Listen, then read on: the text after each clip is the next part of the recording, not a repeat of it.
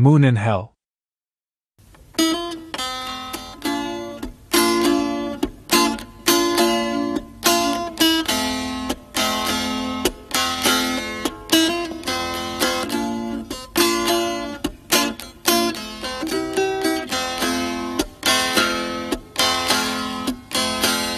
Sitting in a park in Paris, France, reading the news and it's all bad. They won't give peace a chance.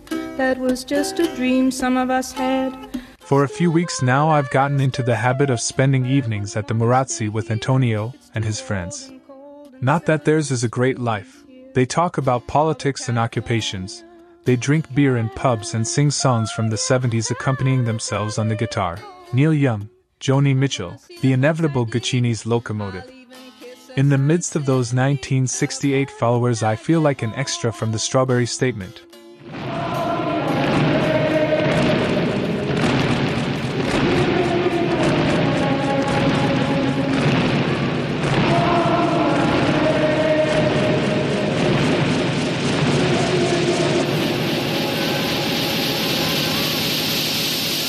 Yet, I don't know why.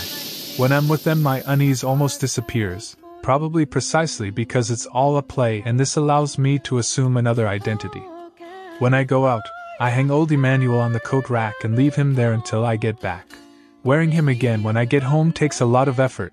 I try not to think about it and go to bed straight away, comforting myself with the thought that tomorrow night I'll be someone else again and I won't be sick anymore.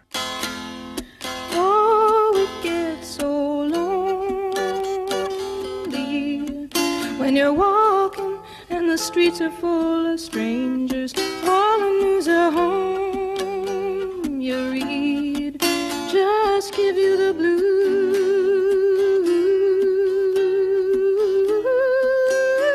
The keystone of all this is Antonio. There is an extraordinary strength in him and an equally extraordinary ingenuity.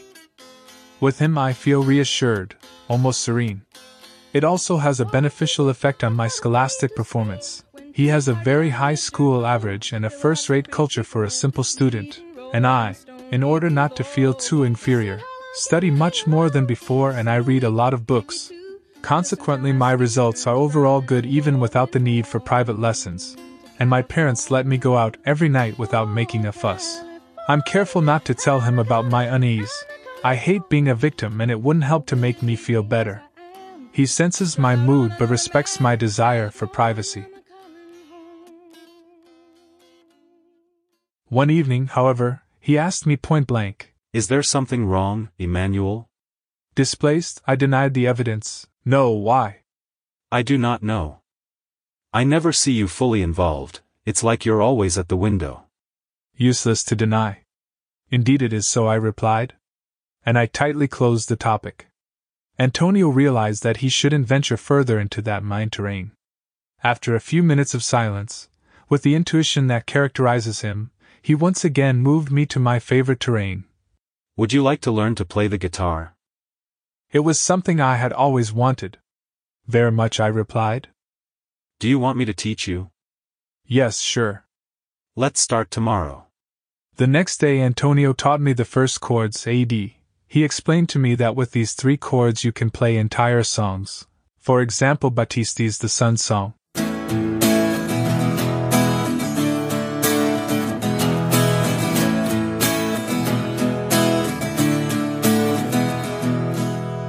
He corrects the position of my fingers and teaches me less and less simple chords.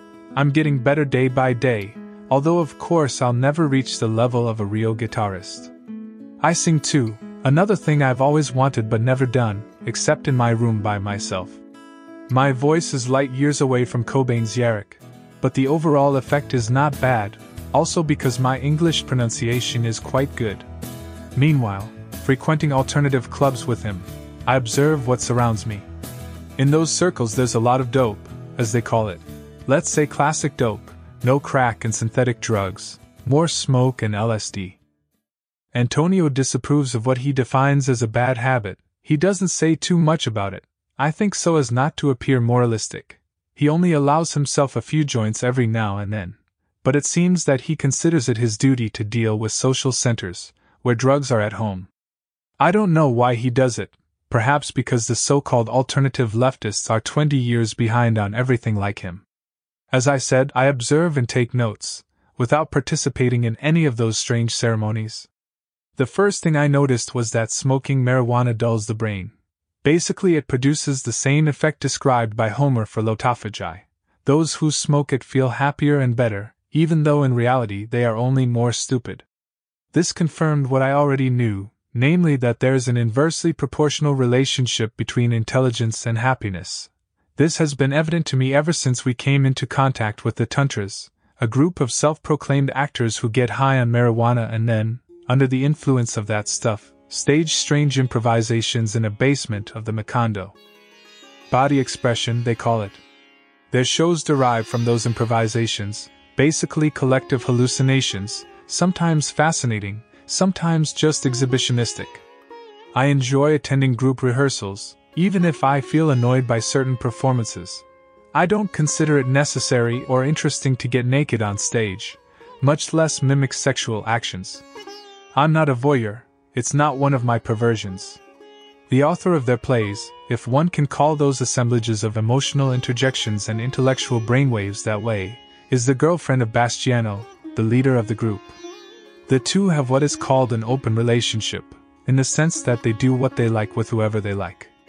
Her name is Elettra Giordano, and she is a pale and blonde 19 year old, a lucid hysteric who would like to do heavy drugs but doesn't have the courage, and therefore vents her tensions with sex. But she vents them badly. I know for sure, because for a while she vented them on me. And here, doctor, I open another parenthesis. With her, for the first time, I discovered the meaning of the expression throwing oneself away. It is a strange and dangerous syndrome, which consists in experiencing enjoyment in identifying with the humors and secretions of one's body. I could define it as the pleasure of decomposition, a kind of cupio dissolvi, that assails the human being when he has lost his self respect. Every evening, after rehearsals, she and I spent a couple of hours together in her car. I can't say that I really liked it, but neither did I dislike that relationship distorted like an acid flash, meaningless and without a future, hastily consumed on the banks of the River in the midst of passers by. Hidden only by the fogged up windows, she said ridiculous things to me like fuck me soon, you have to come quickly. They see us, I want you right away, take me now, then she started screaming. I covered her mouth and told her, Are you stupid? They're arresting us. But I always had the doubt that it was part of the script and that she physically didn't feel anything. At least she didn't want the condom. I'd been missing that strong flavor for a long time, even though it was so different from what I remembered. But soon I was pissed off with her mental jerks. There was nothing true in that convulsive agitation, it was like letting the propeller of a blender jolt here and there. The result was mush of matter with no trace of soul. Furthermore, I realized that Antonio didn't like it, so I gave it up and never set foot in the condo again. Too bad, it was a nice place. But in turn, there is certainly no shortage of interesting pubs, the Divine Comedy, for example. Even if it's a bit out of the way, it's one of my favorite places. It's divided into three floors, one for each dantesque realm. Paradise is occupied by a restaurant with a terrace, Purgatorio by a cocktail area, held by a sort of solid brick crypt that hosts good live programming, ideal for a music lover like me. Strange encounters occur in hell. One evening, during an intermission of the show, I was sitting at a table drinking my Coke, while Antonio on the terrace of the Paradiso smoked a joint with some friends. Suddenly the lights in the hall went out, and two silhouettes appeared on the stage against the light.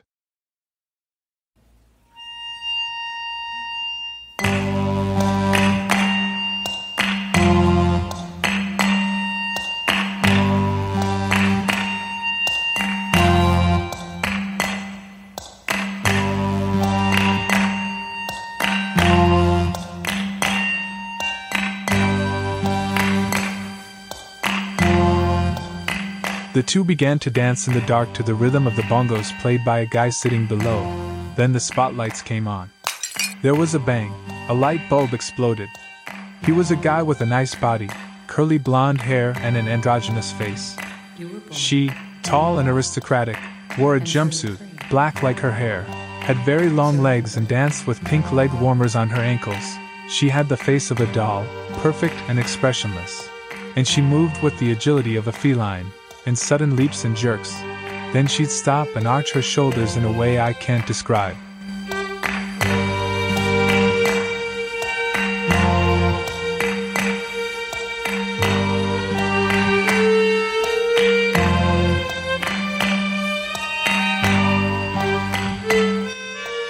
Who's that girl?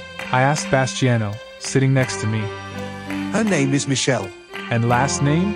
Kirschbaummer. She is a dancer at the Teatro Nuovo. She's a spectacular pussy. Don't get any illusions, she's too old for you. How old is she? 22. Yes, it was just to know. And besides, she's engaged to him. Him who? Roberto Mora, the dancer. I wonder what a girl like that is doing at the Murazzi. She tastes like upper class a mile away. In your opinion? I honestly don't know. He mentioned a guy in a leather jacket sitting three tables over. Is her pusher? During the ballet, the girl looked at me for a moment with her shark's eyes, black and empty. I had the distinct sensation of hearing a click.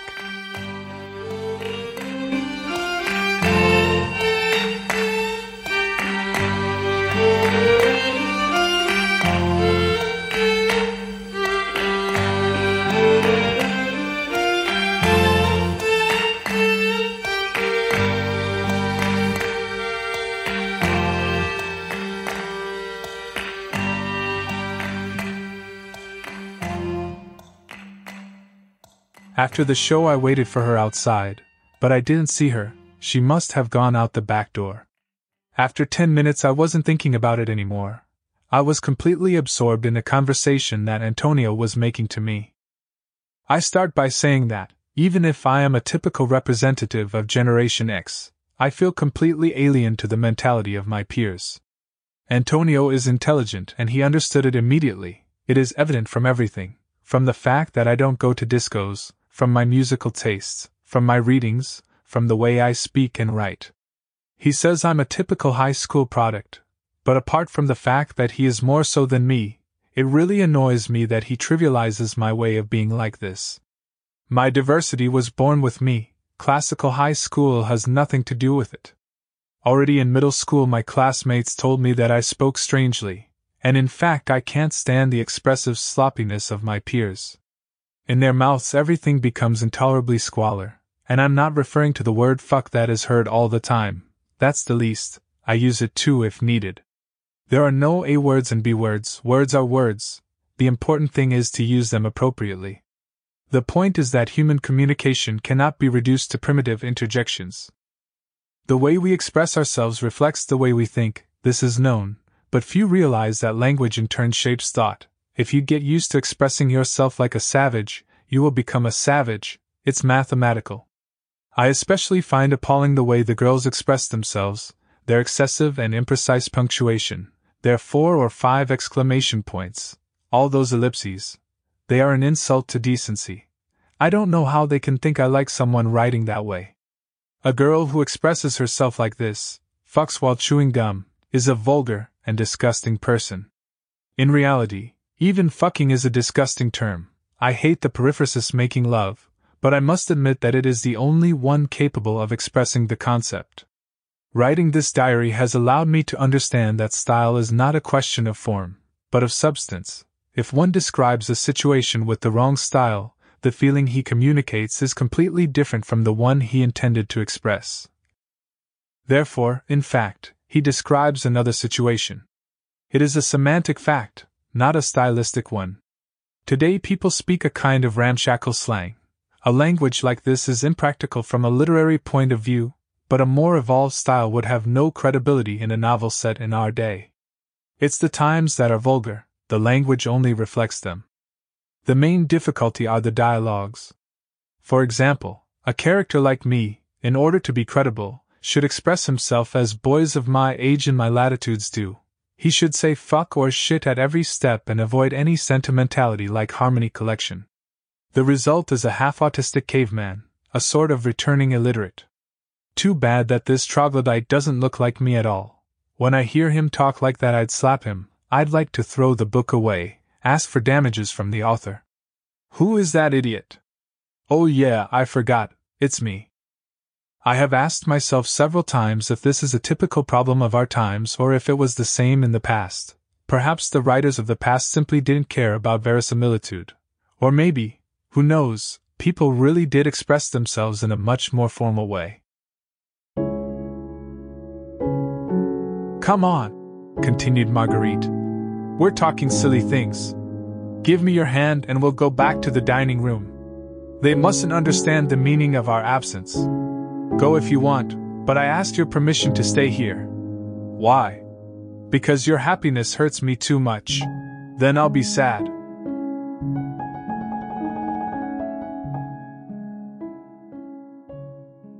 And what about the omniscient narrator, the one who sees things from above and always knows everything about everyone? Where is he? Who is he? How does he read inside people?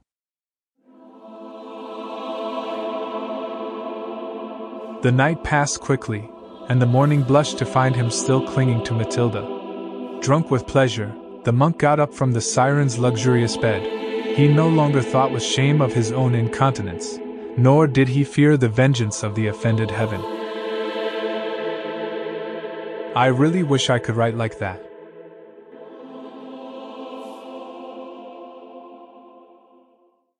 Then, in more recent times, the streams of consciousness take over, the inner dimensions that are intertwined with facts and cannot be told impersonally.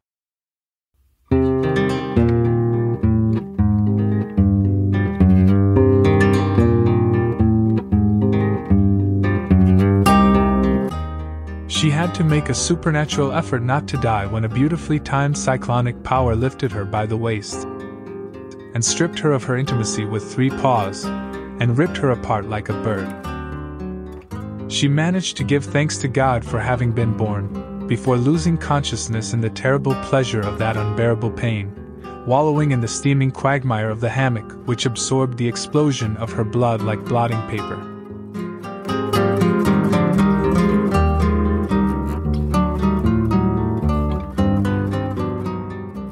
Beautiful to read, but if your name is not Marquez, you better forget it. To conclude, this is not an effective classical high school, it is a problem that I have always asked myself. If anything, it's the opposite. I chose the classical high school because it is the only one in which I can at least partially identify with. Although I don't recognize myself at all in the school itself, it is an institution towards which I feel a visceral distrust, and she who, in a now remote past, tried to take care of my studies, well knows it. Despite knowing all this about me, Antonio has the annoying habit of involving me in the contempt he feels for my generation and often catechizes me as if I were an idiot. You are uncritical, you don't think, you don't know how to suffer, you just want to have fun, you are not used to the exercise of reason, you are empty, you are easy prey to false myths, always on the verge of fanatic exaltation. Be careful, Emmanuel. Fascism and fundamentalism have common roots, violence and mysticism are two sides of the same coin and they take hold of your generational void, etc., etc. One evening he gave me a speech that I almost remember by heart. I was impressed for various reasons, including the fact that he had invited me for the first time to go up to his attic in San Massimo Street. My heart was pounding a bit, and not just because I had climbed five flights of stairs without a moment's rest, a feat that puts even trained legs like mine to the test. His den, as he calls it, is simply but tastefully furnished, with exposed white painted wooden beams, a few modern carpets on the parquet floor, and several posters on the walls, including a blow up of the Fourth Estate. Like many people on the left, Antonio comes from a rather wealthy family. His parents have no problem paying for his studies and the house where he lives. They respect his early desire for independence. He is an only child and is giving them a lot of satisfaction. In the center of the living room stands a large black leather sofa. As soon as I entered that evening, Antonio invited me to sit down and asked me what I wanted to drink. I opted for a pineapple juice. He laughed, went to the kitchen, and returned with the sodas. He poured me the juice, but added coconut milk and rum, claiming it was better this way. He didn't sit next to me, but on the chair opposite. He poured himself an alcoholic drink which I believe was tequila, took a sip and said to me, So we've determined that Moon in June isn't too experimental for you. No, indeed, I confirmed. Perfect then. He got up and turned on his Pioneer SX. It's from 1980, an unsurpassed model in terms of sound quality, those of today are not up to par. For the speakers I was undecided between Allison and Klipsch, but then I chose the former and I think I did well. The turntable is a Thorens, of course. He put the vinyl of third on the turntable. After a short rustling the notes of Moon in June began to spread through the room.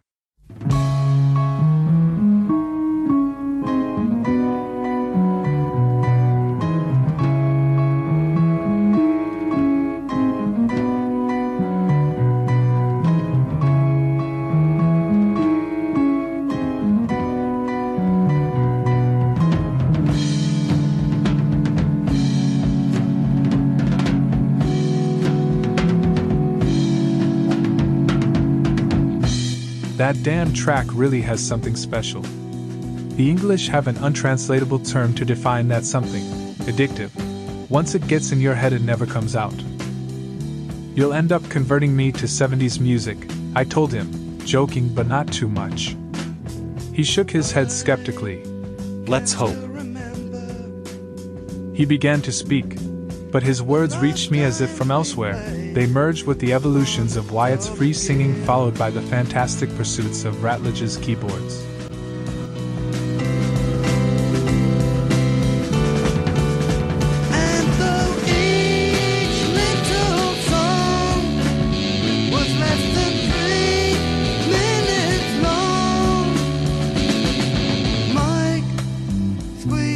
Solo. I too could not help chasing them mentally, going up, down, gliding on his pataphysical falsetto, barely refraining from singing with him when he says ah. But I miss the trees, and I wish that I were home again, back home again, and the rhythm suddenly changes. The little bits, they might be hits. Who gives an after all? Tell me how would you feel? However, this did not distract me from Antonio's speech. On the contrary, it imprinted it on my senses as well as on my memory. I observed him by looking over his noble figure, his severe features like a Mediterranean prince, his thick raven hair. I listened to him while sipping my cocktail of pineapple, coconut, and rum. And that mixture of words, music, and pina colada descended sweetly and strongly inside me and stunned me.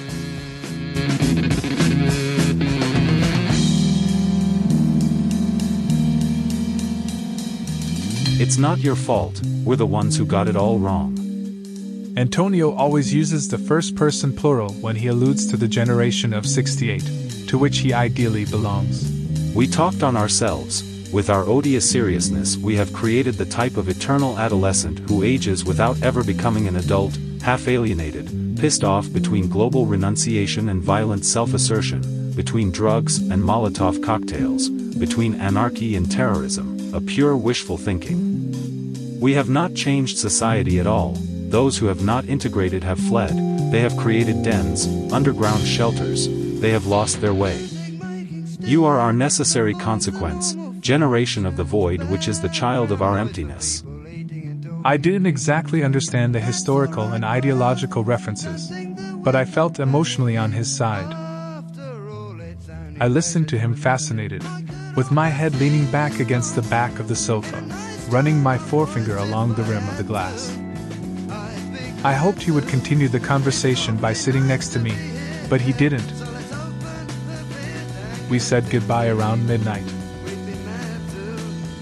Afterwards, we continued to hang out for a few weeks as good friends. But when our story finally took the turn I wanted, it had a completely different taste from what I had imagined the sticky taste of a dip in mud. I got up with my feathers muddy, smeared, heavy, dirty.